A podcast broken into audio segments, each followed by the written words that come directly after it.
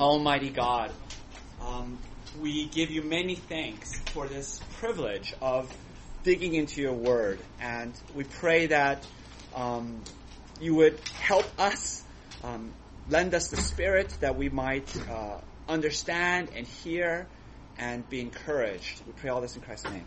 Amen. Um, so, the structure of the class is I'm going to talk, I'm going to give a very brief introduction to eschatology, and then we're going to dive into the book of Joel, and we're going to do um, almost a verse by verse commentary, running commentary. And actually, the two are related because the main theme of Joel is eschatology from beginning to end. And so I'm going to sort of, you know, use the book of Joel to pause once in a while and talk about something in eschatology. And, uh, and we're going to do this for three weeks, three sessions. And so there's going to be a lot of like circling around and talking about different things. But as you'll see, that actually is quite fitting to um, what I think the Bible is trying to explain in terms of eschatology. It's just three chapters. Today we're going to look at the first one and a half chapters, so half of the book, even though it's a three weeks of class, and even though I'm going to spend the first chunk talking about eschatology.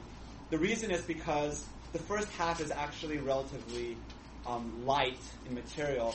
The, the, all the prophets in the Old Testament have the same structure, which is that the first half is about doom and judgment and destruction, and the second half is about grace renewal, um, rescue, and uh, that's always more uh, the, the imagery and the and the thoughts are more complicated and dense. All right, so here's my introduction to eschatology. Right, so first I want to take a step back, and I wanted to think about just even the idea of history. Um, and there are two, broadly speaking, two views of history, which is that history is a circle and history is a line. Um, all other worldviews, philosophies, religions have essentially a cyclical view of history, which is that history repeats itself. Um, it just goes in loops again and again and again. And basically, that means that nothing truly changes and we're stuck in a loop. Right? There's no direction. Um, there's no permanent change. Uh, this was um, absolutely the pervading view in the ancient world uh, surrounding Israel, right? If you look at uh, the Greeks, if you look at the Egyptians, if you look at all the Mesopotamian area, everybody had a cyclical, cyclical view of history. The Bible uniquely has a linear, a line view, or I think a better way to describe it is the Bible sees history as a story. This is very unique um, because we live sort of in a Christian era that makes sense to us, but that was like a profound insight, um, a profound different view in the ancient world. So here's the story, right? All stories have the same basic structure. You have the beginning, you have the middle, you have the end, right? Um, pretty basic.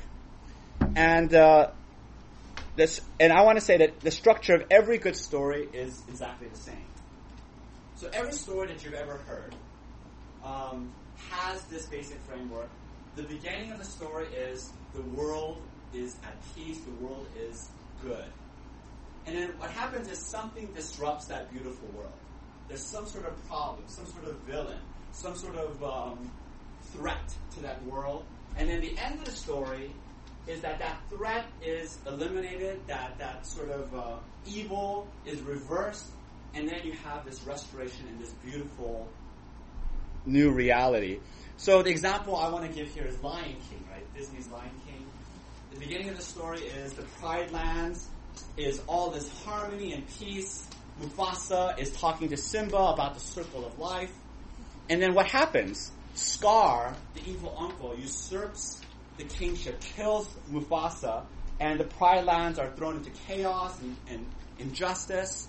But then what happens is the end of the story is Simba who is the son of Mufasa, he comes back to the Pride Lands from his exile. He has this climactic fight with Mufasa, and then again the Pride Lands are restored, the place of beauty and goodness. And in fact, you see this exact same um, scene where uh, uh, Simba and Nala have a, have a cub child, right, and it's being raised by Rafiki.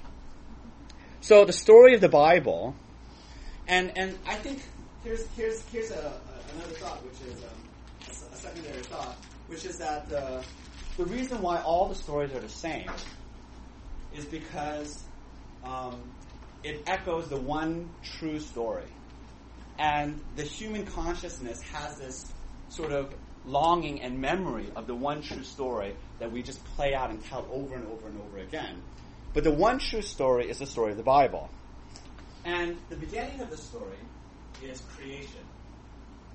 God created the world. Everything is good and beautiful, harmonious. Everything is right in this world. But then what happens is sin comes in and mars God's beautiful creation. Um, and then the world is turned upside down. Death, injustice, evil. Um, and so God then uh, institutes this rescue plan. And so we see the rest of the story is the story of Israel. Starting with Abraham. And he placed people, his people Israel in a new Eden, the land of Israel. But what happens is that the people continue to rebel and they, re, they, they replay out the drama of what happened back in Eden. And so uh, uh, destruction and uh, disintegration is happening again. But then what happens is the second half of the story is you have the prophets. And the prophets start to speak about the end of the story. How God is going to redeem all things. And then this is where the, uh, the prophets in the Bible talk about the day of the Lord. We're gonna we're gonna talk about this for three sessions. The day of the Lord. That's how the story is going to end. It's going to be the fulfillment of all the promises. It's going to be this climactic, beautiful ending of the story. If you couldn't go back to the Lion King, it's when uh, Simba fights Mufasa. That's the day of the Lord. And then from that point forward, just like in the Lion King, it's a happy ending. It's this beautiful, restored world. And so you have forever and ever the new heavens and the new earth.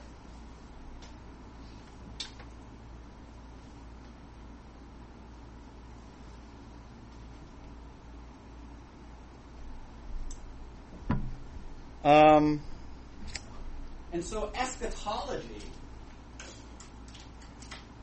is about the ending.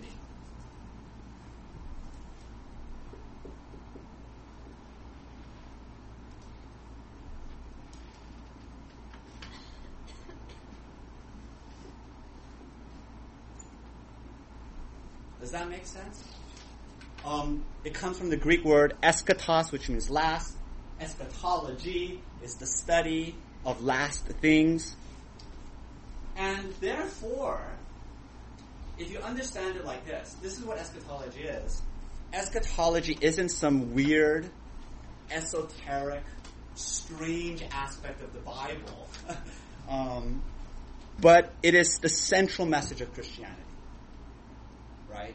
It's what Christianity is all about. The end of the story is what Christianity is about. That's the whole point, right? Um, and so eschatology is a source of joy, it's a source of hope. Christians are constantly asked and, and commanded to think about it, to meditate on the end of the story, to rejoice and to feel renewed by thinking about it. And I also want to say that Scripture is thoroughly eschatological. So it isn't just like the book of Revelation, which we sort of think of classically as a book of end things. The whole Bible, from Genesis, every book of the Bible is about eschatology because every book of the Bible is talking about this basic framework of the story that there's this beautiful ending coming. Um, but what happens is that the frequency, there's two handouts. Um, but what happens is that the frequency and the detail of eschatology explodes um, in the prophets. Does that make sense? Um, so we're going to look at the prophets, and we're going to look at one book of the prophets, the book of Joel. But in fact, all of the prophets talk about this end of the story. And let me just say this as well. Um, all of the all of the prophets and every book of the Bible talks about the end, and they all use both similar and dissimilar language. And the, the, what I'm going to try to convince you and persuade you of is that they're all talking about the same thing. They're all talking about the day of the Lord.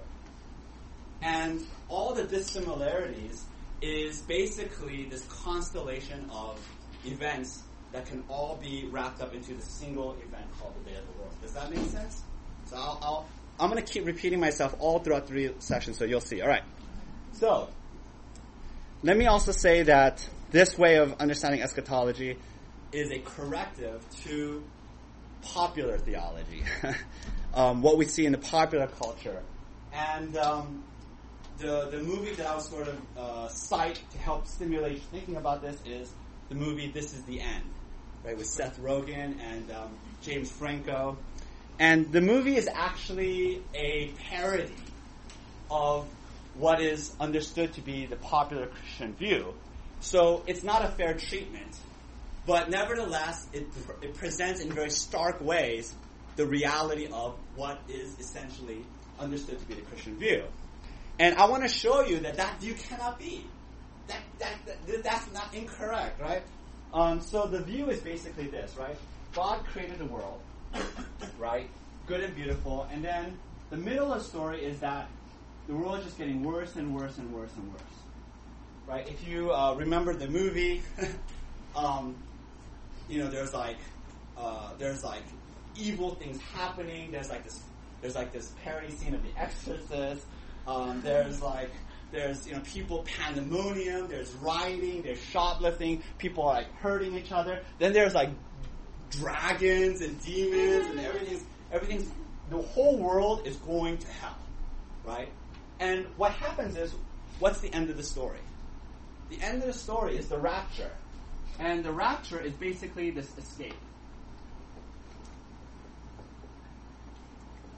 And the way the movie depicts it is it's this blue light that, that hits you, and then you're like raised up, and then Whitney Houston's, uh, uh, what song is that? Um, uh, uh, I will always love you, right? That song goes on, and then and then you're lifted up, right? And um, it's there's there's uh, the movie. I, I didn't like the movie too much because there's a lot of bathroom humor, but um, there were some several scenes that I thought were fairly funny. Like there's this one scene where one of the characters is being raptured, and he's so happy that he's being rescued, nobody else is rescued. So he's like throwing out obscenities. He's like you know mocking everybody, and then the blue light fades and stops. and he falls back down. um, and then the uh, the ending of the story is um, sorry to ruin the movie to you, but the, uh, it's not that important. But the ending of the story is there's these two friends, they love each other, but only one friend is being raptured, right? And then so he's holding on to his good friend. He said, "I'm never gonna let you go." But then he says, "I'm gonna I'm gonna keep you from heaven." So he lets go. He sacrifices himself and he's falling into the mouth of this demon, and then the blue light picks him up, right? And so, so, so that's the story, right? And is this the Christian story? The world's going to hell, and we're going to be raptured out to heaven. And the answer is no. That's incorrect. This is the correct story. Um, because the Bible doesn't describe our redemption as above us, but ahead of us. Does that make sense? The happy ending isn't waiting for us up in heaven. The happy ending is waiting for us ahead in time when there's going to be a renewal of all things. Okay? So, I would call this, I mean, what theologians have called this is two age theology. Alright? So, two age theology is you have this age, which is um, this present evil age of injustice, of um, wickedness, and this age is temporary and passing away, and then there is the age to come, which is going to be forever and ever. This is the language of Scripture, by the way. Um, so it's two age theology, not two world theology. So two world theology would be like this.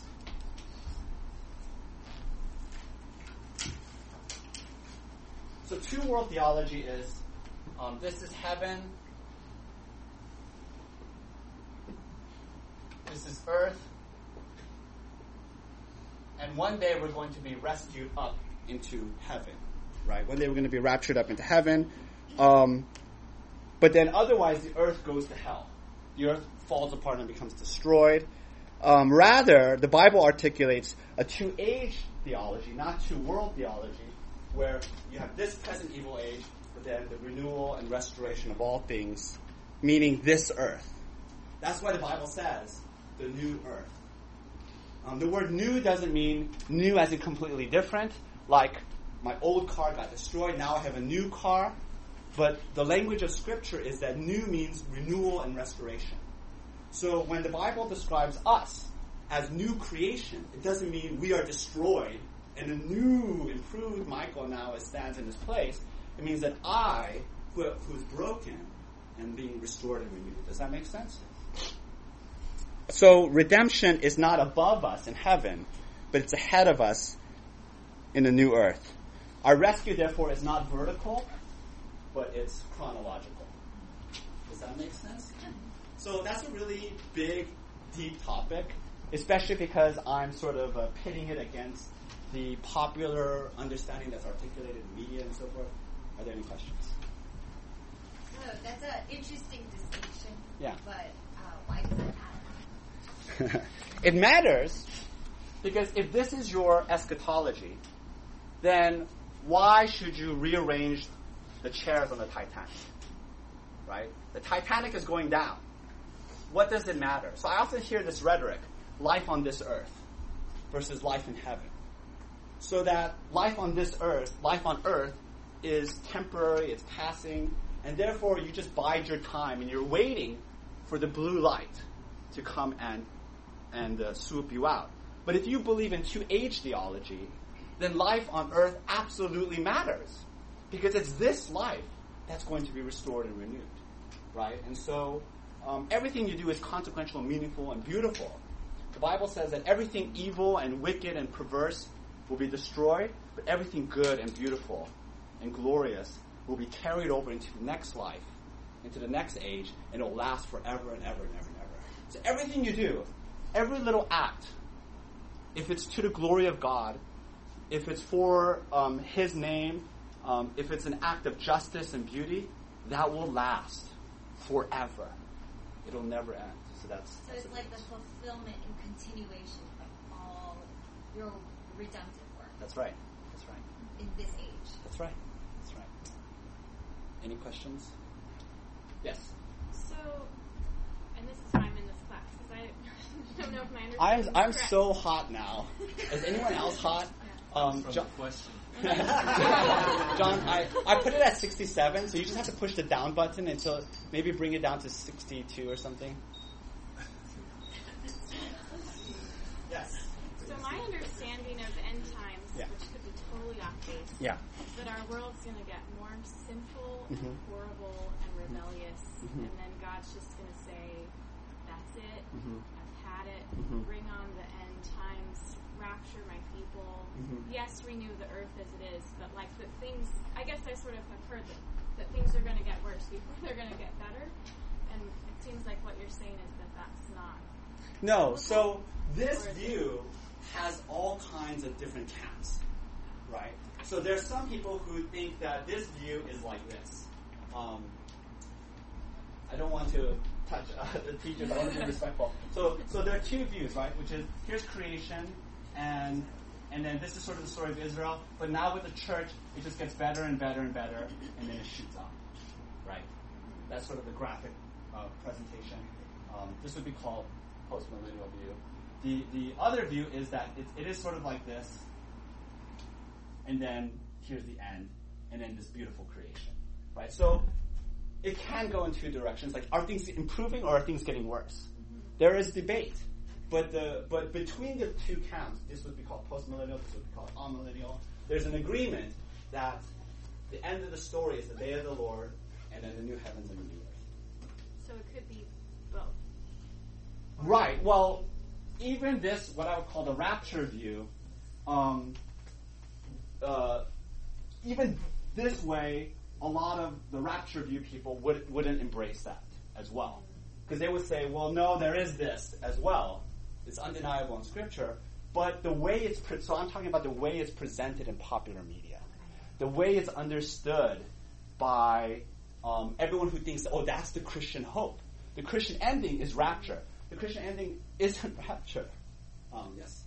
Um, so I think the rapture theory or whatever comes from that. It's a it's the verse where Jesus says Yeah. two will be walking and one will be left behind Yeah. or something.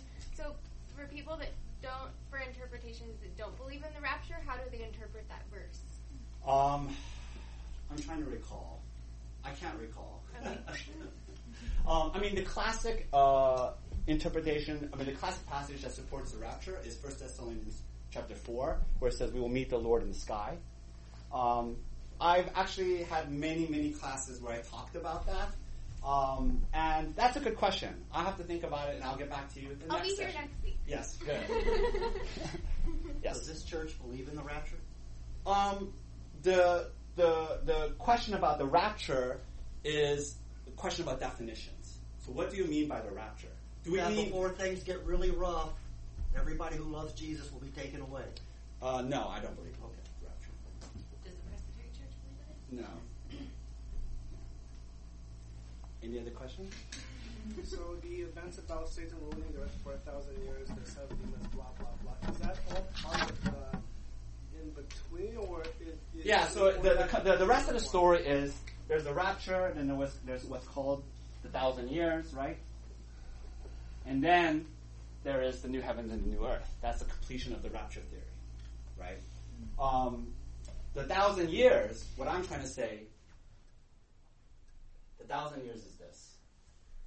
Okay, so it took me a little bit. Give me three weeks. I will prove to you the thousand years is the day of the Lord. Okay. Any other questions? All right. All right. So let's let's dive into the book of Joel. I fully recognize that we may not be, be able to hit everything, um, so I'm fully at peace with stopping midway.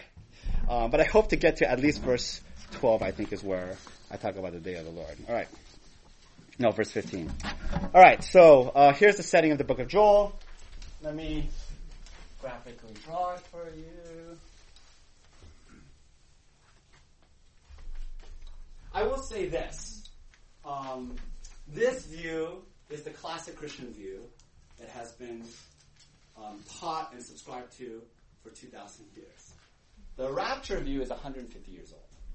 So that should at least make you feel like it, it's uh, the burden of proof is on that, right? Any case, um, so the book of Joel, right? The book of Joel, the setting is this: um, a terrible locust plague has happened has recently happened. And now the, the, the writer of Joel, the, the, uh, the prophet Joel, is reflecting on that. And he says that it's a harbinger, it's a foreshadowing of, of a future disaster called um, what he describes as this invading army.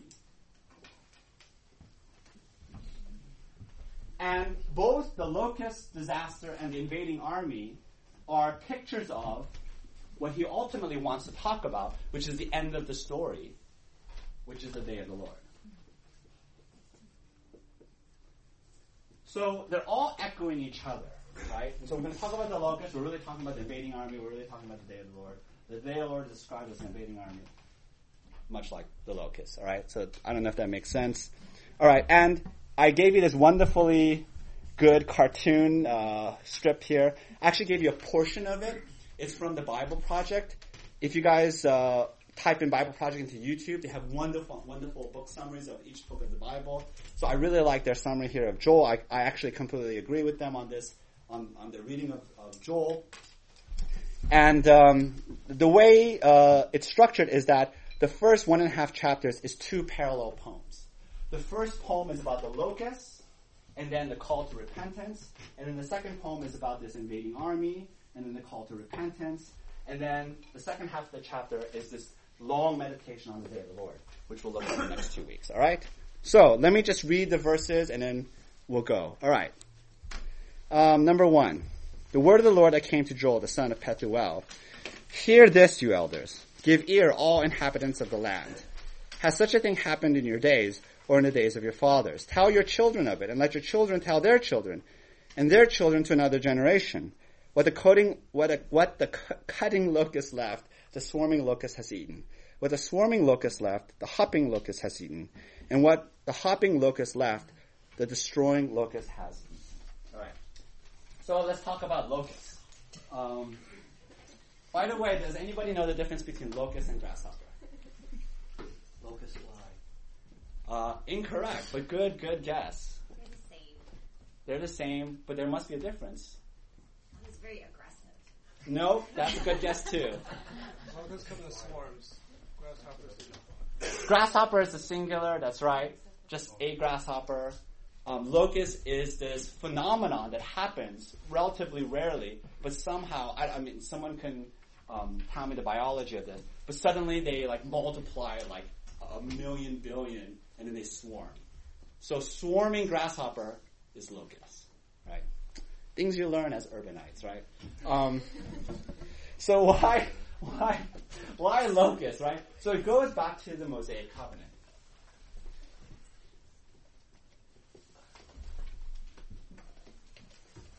So God spoke to his people through Moses on Mount Sinai, and he said that I'm taking you to the promised land. If you obey me, you will prosper and live in the promised land. If you disobey me, then curses will fall down on you.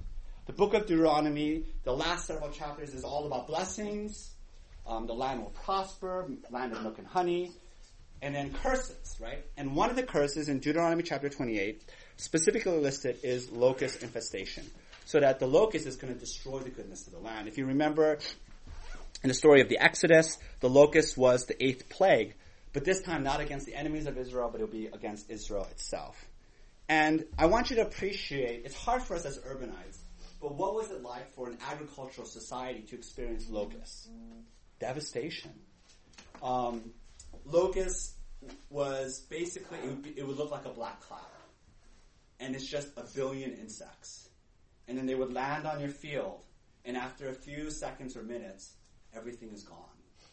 And it's really hard to describe how devastating this is. And the way the book of Joel describes it is, it was unprecedented in living history, in living memory. Right? For multiple generations, no one had ever seen a locust infestation like this. Um, and, and what would happen is after locust infestation, uh, if it was widespread, there would be famine. And with famine, people would die from starvation.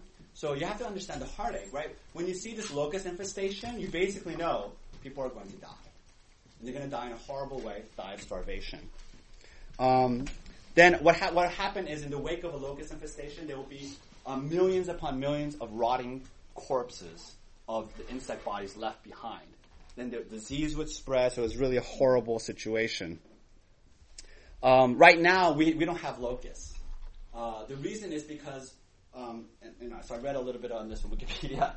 Um, we have satellite technology, then we have pesticides, and so I believe the last locust infestation was in the Middle East in the like 1940s or something like that. But we basically eradicated it, so it's it's no longer a modern problem, which I guess is an amazing good thing. Even if there was locust infestation, we just ship our apples from Argentina, right?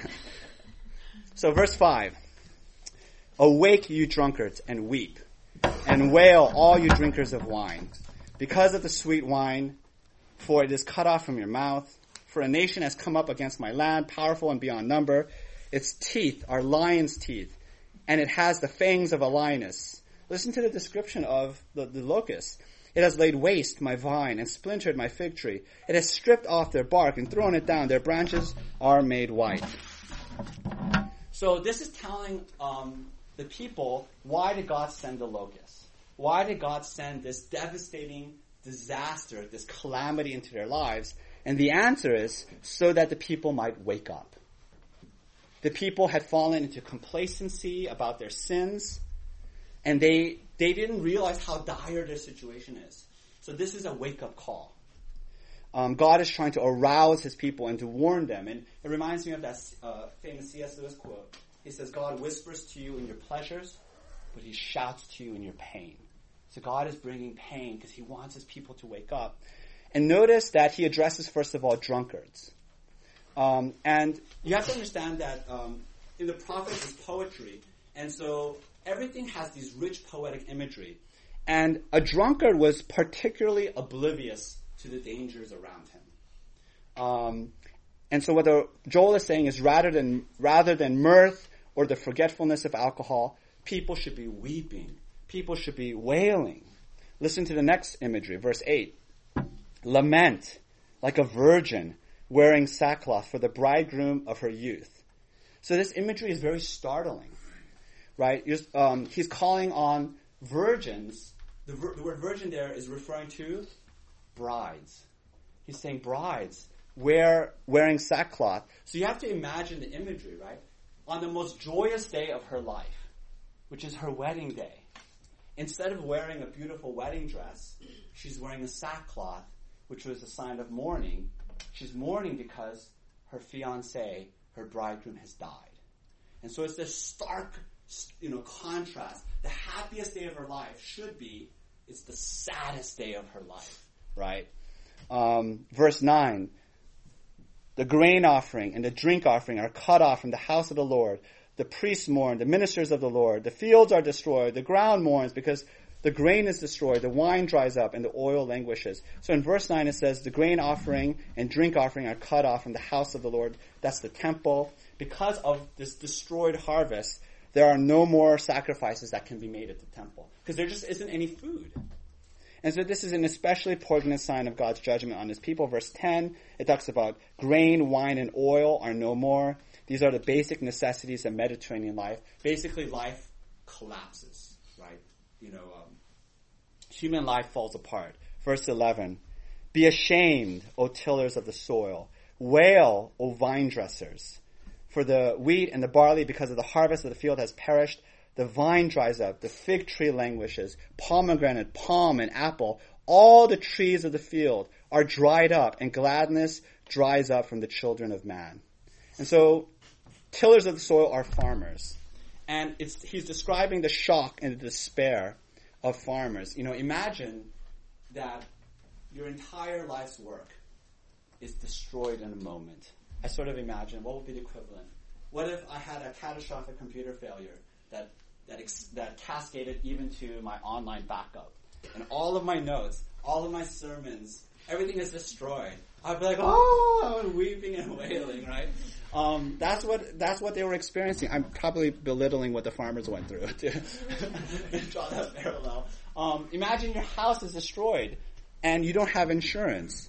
Um, that's what the people are going through. Verse 13. Oh, so so now in verse 13, we're in the second half of the cycle. The first half is this description, description of doom and disaster. Now the call to repentance. Um, wow, we're making good time. I think I might get through this. All right. Actually, I should open up for questions. Um, any questions on the destruction, the locusts? All right, let's go on. Let's press on. Uh, put on sackcloth and lament, O priests. Wail, O ministers of the altar.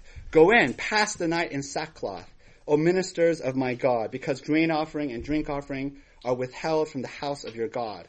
Consecrate a fast. Call a solemn assembly. Gather the elders and all the inhabitants of the land to the house of the Lord your God and cry out to the Lord. So he talks about having a fast. He talks about wearing sackcloth. By the way, does anyone know what sackcloth is?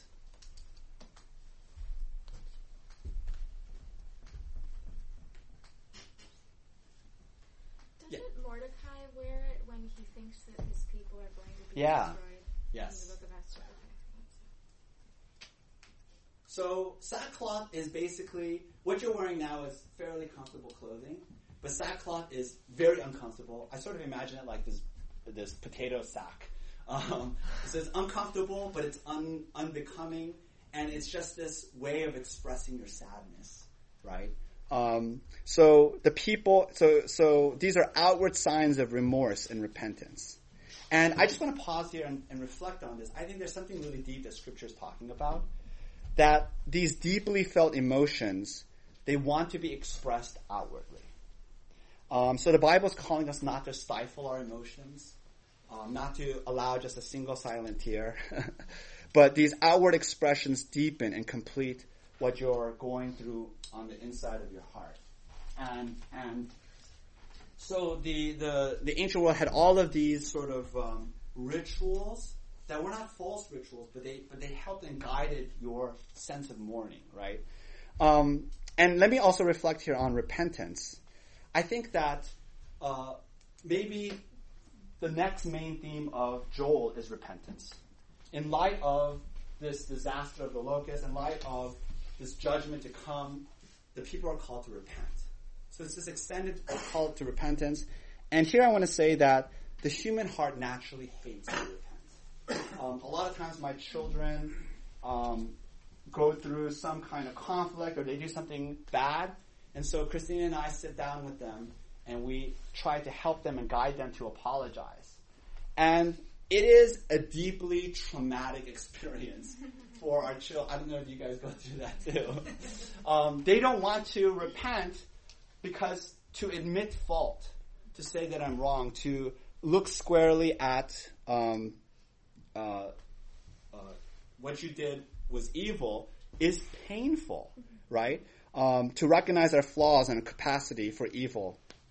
But here I want to show you that Christianity says that repentance is actually the gateway to joy. Right? Do you want to be truly happy? Let your life be filled with repentance. In fact, the Christian life is a life of continual repentance.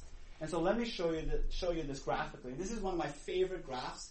I feel like um, if if if this is the only thing you remember from this class uh, lesson today, I'm pretty happy with that.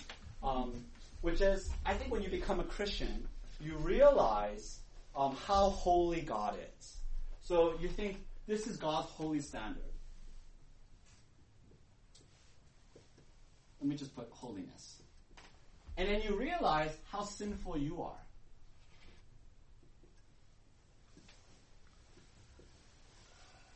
And when you realize there's this gap, that is how you become a Christian. Because you realize how can this gap be bridged? Only by the cross. Right? Only by the sacrifice of Jesus.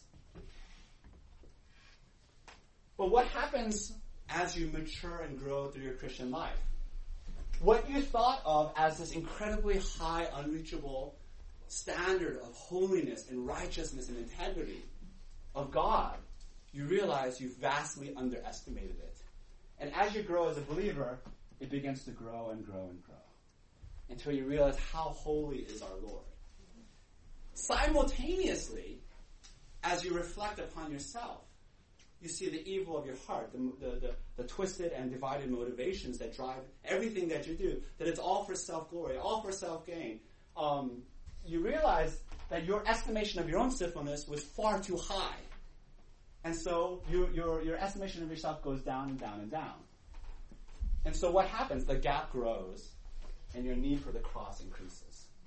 Right? So the cross becomes bigger and bigger. And so this is why repentance is the gateway to joy. Um, if you're a non Christian, your happiness is dependent on your self identification as a good person. But if you're a Christian, your happiness um, is dependent on how deeply you can fall into the loving arms and merciful arms of your Father. Does that make sense? All right. Uh, verse 15. So this is what I, I would definitely want to get to. Alas for the day. For the day of the Lord is near. This is the first of five references to the day of the Lord in the book of Joel.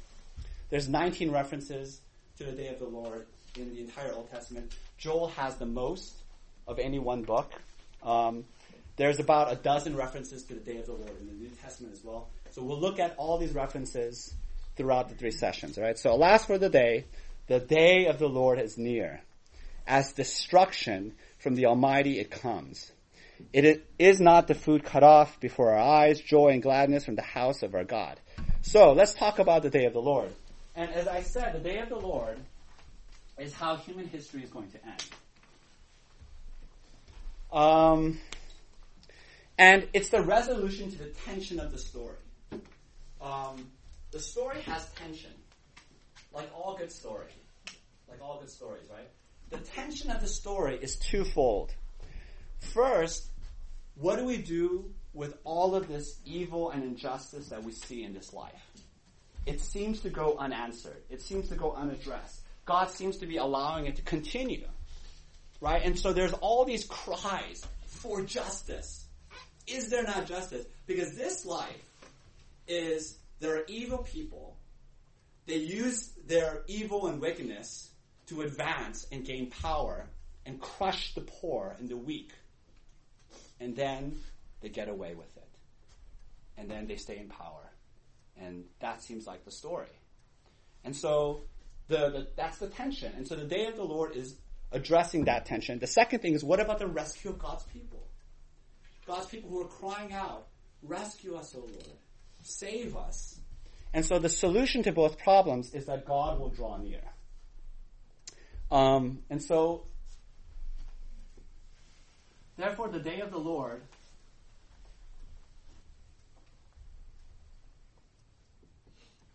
is both judgment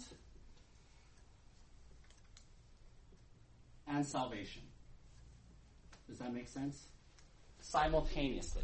When God draws near, it'll be terror for evildoers and it'll be rescue for God's people. Salvation, judgment together. Um, there's a there's a the I feel like the uh, the archetype the, the best example of that in the Bible is the Red Sea crossing. If you if you remember back to the story of Exodus, God's people are fleeing from slavery and destruction in Egypt, but they reach the Red Sea, and they're about to be crushed because Pharaoh has sent his chariot army to retrieve and, and destroy the Israelites. So what does God do? God parts the Red Sea so that the people can escape. And then once the people cross, cross over, the sea collapses and drowns Pharaoh's army. So a single event, salvation, destruction, salvation, judgment. Um, so what I want to do is I want to read through multiple passages of the day of the Lord. I think they're beautiful poetic passages. It's the flip side of the page if you guys turn over. and uh, we'll see what we can learn and I think I just I just love the poetic beauty of these passages. I just wanted to read them and revel in them. They're very dark passages, um, but they're very beautiful nevertheless. All right. Zephaniah. Let me read this one.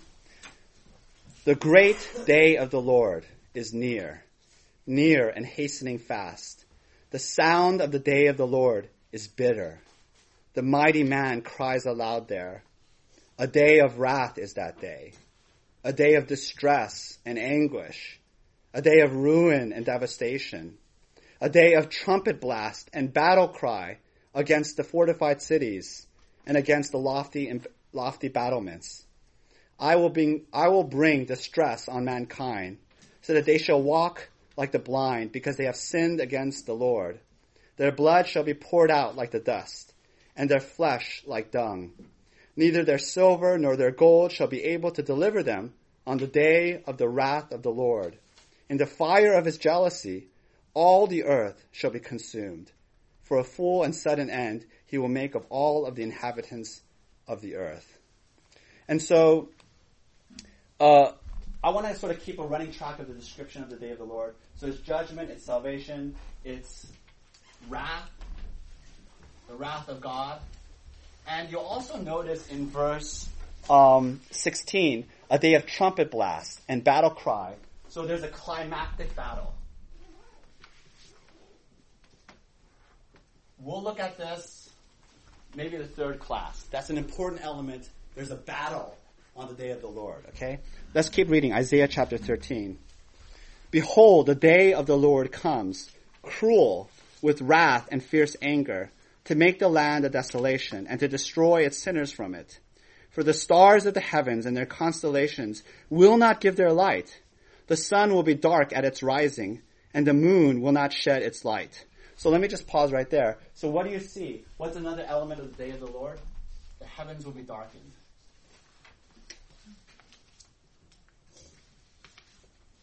We'll look at that, I believe, next week. Um, 11. I will punish the world for its evil and the wicked for their iniquity. I will put an end to the pomp of their, of the arrogant and lay low the pompous pride of the ruthless. I will make people more rare than fine gold, and mankind than the gold of Ophir.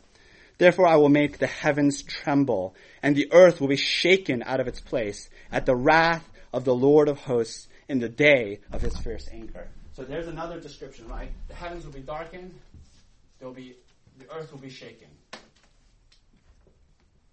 Right? Uh, Zechariah 14. So, uh, I told you it's both judgment and salvation. I wanted to here and then accent some of the salvation elements of it. Zechariah 14 is actually this extended passage that talks about both judgment and salvation. I eliminated all the judgment pa- uh, verses and I just highlighting the, the salvation portions. Verse 1 Behold, a day is coming for the Lord. On that day, living waters shall flow out from Jerusalem. So it's this beautiful image, right? Jerusalem is the city of God, it's the city of salvation. Water, living water is flowing out. Uh, verse 9, and the Lord will be king over all the earth. This idea of renewal, this idea that this good and righteous king, right? Imagine Aragorn coming back to Middle Earth, right? And establishing this righteous rule. Imagine, think about the coronation scene in The Lord of the Rings, verse 20. And on that day, there shall be inscribed on the bells of the horses, Holy to the Lord, and every pot in Jerusalem and Judah shall be holy to the Lord of hosts. So verse 20, 21, um, is so stunning. I wish I had so much more time to tell you how stunning it is, how you should be flabbergasted. Because that expression, holy to the Lord, do you know what that is? If you, if you go back to, um, to the Torah, right, if you go back to Leviticus, there's a, there's a description of what the high priest. Um, the high priest is the only one who's allowed into the Holy of Holies. So everything, everything on his clothing is telling you he's distinct, he's separate, he's set apart, and he has this uh, met, a gold plate on his on his hat. I'm not sure you would call it a hat, but his headgear, right? Um, and it says "Holy to the Lord," right? And what does it say? It says there should be inscribed on the bells of the horses, "Holy to the Lord." So not just the high priest on this future day, but even horses something so common, something so mundane, something so far away from the high holiness of the high priest will have inscribed on them, holy to the Lord, which tells you what? Everything is holy to the Lord. Right? Everyone will be, will, will, will be in the presence of God. Listen to verse 21. And every pot in Jerusalem and Judah shall be holy to the Lord of hosts. Pots and, um, and vessels, uh, uh, that were holy, what, what is that describing? It's describing the special um, utensils, special ceramics that were in the temple of God. Right? Those were holy. Those were reserved. But now every pot, every vessel will be holy. Do you remember in the book of Revelation it says that the streets are gold, right? That's not just saying, oh, we're going to live in this gilded age or in a sort of like, um, you know, monopoly where, where money is flowing. No, remember inside the temple, everything is covered in gold. But now it's not just the temple. Everything, the whole city, all of God's people. So this amazing image of beauty. Let's go to uh, Malachi chapter 4. Behold, I will send you Elijah the prophet before the great and awesome day of the Lord comes. And he will turn the hearts of the fathers to their children and the hearts of the children to their fathers, lest I come and strike the land with a decree of utter destruction. So I want to focus on verse 5 because that's really amazing. Malachi, which is the last book of the Bible, tells us that before this day of the Lord comes, 19 references, 18 references now to the day of the Lord. Malachi tells us, oh, and before this day comes, God is going to send Elijah the prophet as a forerunner. Who is Elijah the prophet? Who is this? John the Baptist? Huh? John the Baptist? Yes. In fact, this very passage is cited when John the Baptist comes by the Gospels. Therefore, what is the day of the Lord? It's the ministry of Jesus. All right? Now, I sort of feel like this is the moment when, in the movie The Matrix, right, Neo wakes up and he's told the reality of things, and this is how I imagine it. right? Your head should be spinning a little bit.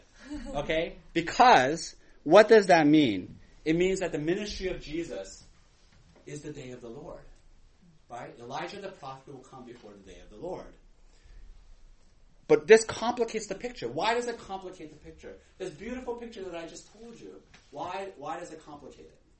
It's in the past. Where's the new heaven and new earth? Thank you. Where is the new heavens and the new earth? Where is this beautiful end? Where is this climactic battle? Where is the destruction of evil? Why does evil continue to go on? Why does death persist? Why are there tyrants? Why is there suffering? What is this day of the Lord? That's the issue. Do you understand? And so the New Testament is bristling with this tension. The day of the Lord has arrived. Where is the day of the Lord? Right? Because if you look at, for example, 2 Peter chapter 3, it all kinds of passages talk about the day of the Lord as still future. So, 1 Peter, uh, 2 Peter 3, listen, but the day of the Lord will come like a thief, and then the heavens will pass away with a roar, and the heavenly bodies will be burned up and dissolved, and the earth and the works that are done on it will be exposed. Right? That's familiar language. We recognize this. But it says it will come in the future like a thief. You have no idea when it happens. And yet we, we know the day of the Lord has come in Jesus. In fact, Jesus is coming fulfills so much of what we expect in the day of the Lord. What is the day of the Lord? It's the rescue of God's people. It's God drawing near. Lives on the earth with his people. That's right. So Jesus Christ is the day of the Lord, and yet the day of the Lord is yet to come. So we're going to talk about this tension for the rest of the three weeks, but let me give you some preliminary thoughts. So here I want to talk about something called New Testament eschatology. So you have Old Testament eschatology, which is mostly in the prophets, which is talking about this climactic day of the Lord. That's going to resolve all the tensions. It's going to answer all the problems. It's Simba fighting Scar. But then once you get inside the New Testament, it talks about Jesus as having inaugurated the end of history, and yet it's still coming. But the fact that Jesus has inaugurated the end of history means, listen to this, right? You're about to take the red pill. Um, we are now, listen to me, we are now living in the end of history. Amen. Right? So we are here. Where are we in the story? At the end. We're at the end. Okay? Um, don't don't go back like Cypher. Stay with me, right? So the difference then is that in the Old Testament, the day of the Lord is a single event. But in the New Testament, what is the day of the Lord? It's stretched out, right? It's stretched out for many, many, many. How many years has it been? It is now 2,000 years, this single day. We'll talk about why that should even be. There's a, there's a great passage. And so this is the analogy that I would give. And um, scholars, theologians describe it as the prophetic horizon. So when you're standing, let's say you're standing far, far away from this mountain range. And you, so you see this mountain range, right? And all the peaks look like what? They're together. They're the same distance. So you have all of these peaks, and it's a single mountain range when you're looking from far away. But as you get to the mountain range and you enter the mountain range, what do you discover? The peaks are all far apart, miles and miles and miles apart, because now you're inside the mountain range. So the day of the Lord, therefore, once we're inside the day of the Lord, we realize that all of these clusters of events, judgment upon evildoers, you know, earthquakes, skies are darkening, um, the salvation of his people, you know, the, the Lord coming near, these are all separated out. Does that make sense? So, here's the, the new timeline then. So this is the beautiful story, except this is the end of history.